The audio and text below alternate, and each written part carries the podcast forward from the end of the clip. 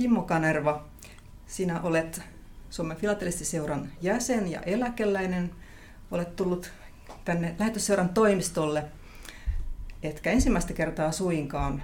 Käyt täällä säännöllisesti ja olet jo parin kymmenen vuoden ajan käynyt. Nyt haluamme kuulla, mikä on tämän käyntisi ja vierailusi syy ja, ja tämä taustasi, yhteytesi lähetysseuraan. Minä olen Päivi Ramstadius ja jututan sinua tässä hetken. Ole hyvä. Kiitos. Joo, ajatus näistä postimerkkien keräilystä tai lähetysseuran hyväksi myymisestä on syntynyt varmaan 60-luvun puolen välin kieppeille ja jatkunut poikkeuksetta siitä lähtien. Mulle henkilökohtaisesti ehdotettiin tätä niin sanotun Meklarin tehtävää vuonna 1999. Ja, ja tuota, vuonna 2015, kun lähetysseura myi sen kiinteistönsä pois siellä Tähtitornin mäellä, niin nämä huutokaupat siirtyivät Suomen filatelistiseuran hoidettavaksi. Ja ne siitä lähtien on pidetty siellä Länsutin kadun tiloissa. Eli postimerkkihuutokaupoilla kerätään varoja Suomen lähetysseuran ulkomaan työhön. Eli olet oikeastaan lähetystyöntekijä tässä varojen keruu puolella. Se on aikamoinen ura, siis näin pitkä yhteinen taival ja tekee nyt mieli kysyä, että mistä, mistä oikeastaan niin sinulla itsellesi tämä ajatus on syntynyt, mistä se kumpuaa halu tehdä tätä eläkeläisenä ja filatelistina toki, mutta näin ulkomaan työtä tukevana ihmisenä. Kerro vähän tästä.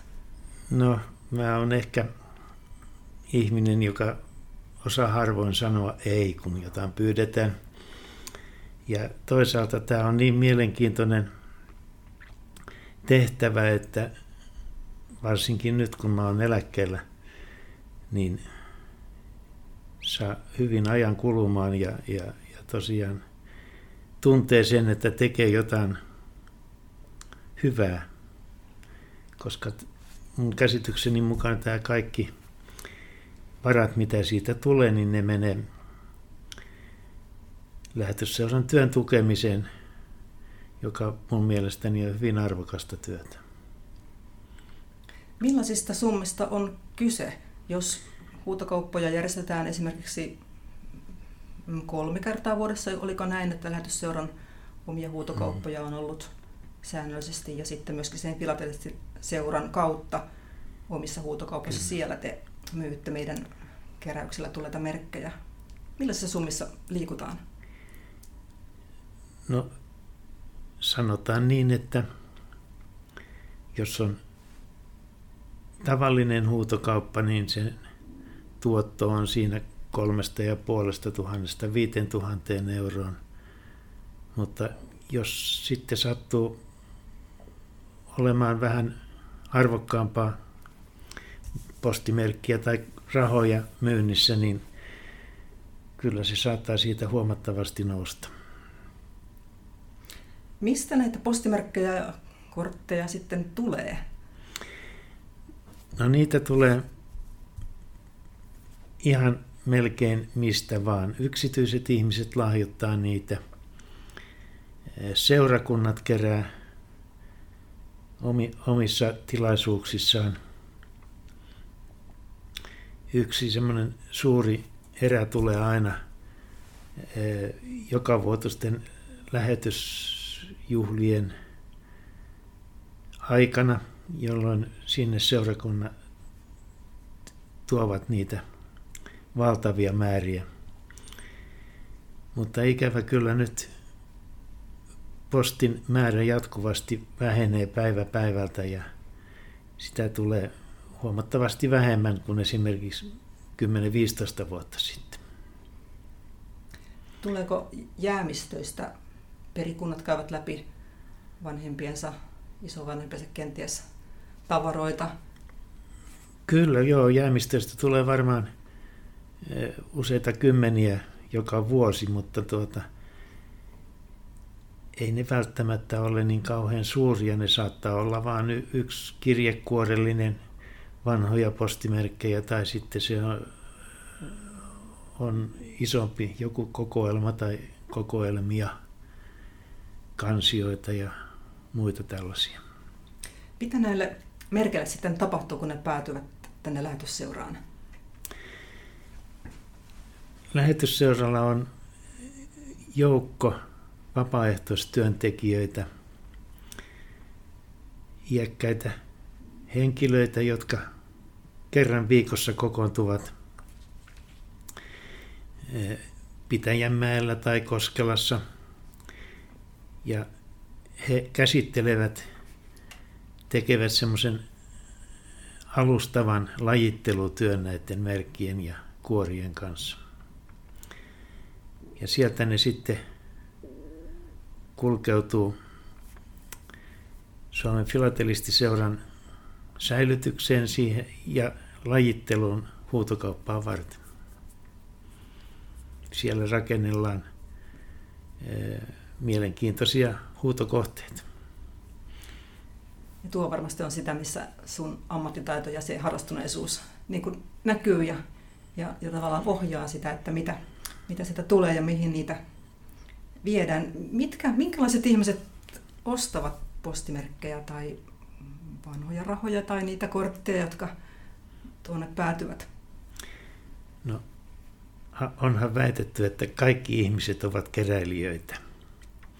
Ja postimerkkien ja rahojen keräily on yksi suosituin keräilyalue, mitä on olemassa. Ja niitä kaikesta huolimatta riittää edelleen keräilijöitä ja huutajia, vaikkakaan nuoria, nuorisoa ei oikein saada mukaan. Siitä varmaan syystä, että tämmöinen postimerkkien keräily vaatii semmoista pitkäjänteistä keräämistä ja nykynuoriso ei oikein sellaista osaa. Niin, tai tietyllä tavalla ei ole niin toiminnallista eikä niin nopeasykkeistä, että siinä vaatii sen hetken Aivan. rauhoittumisen ja keskittymisen, mutta mielenkiintoista sinänsä tähänkin aikaan, kun nyt on moni meidän harrastusmahdollisuus tekeminen vähän, vähän minimissään. Tuossa pöydällä on edessä noita merkkejä ja kortteja, joita täältä lähetysseurasta nyt olet tullut hakemaan. Mä ihan täysin novisina haluan vähän tässä ihmetellä näitä. Täällä on selvästikin Sveitsistä tulleita kirjeitä ja aika uuden näköisiä merkkejä ja kirjeitä. Sitten täällä on, mitä ihmettä, onko näissä, täällä on ensipäiväleimoja. Ensipäiväkuoria. Ensipäiväkuoria. Kyllä, kyllä.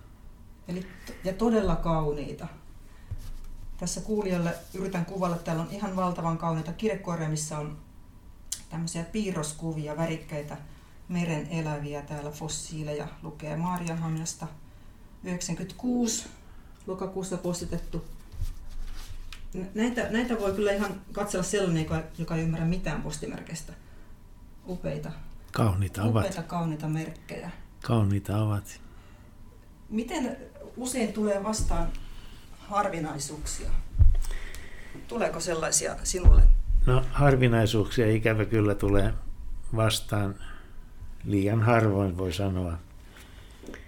Mutta kyllä niitä joka toinen vuosi, pari, kolme saattaa tulla.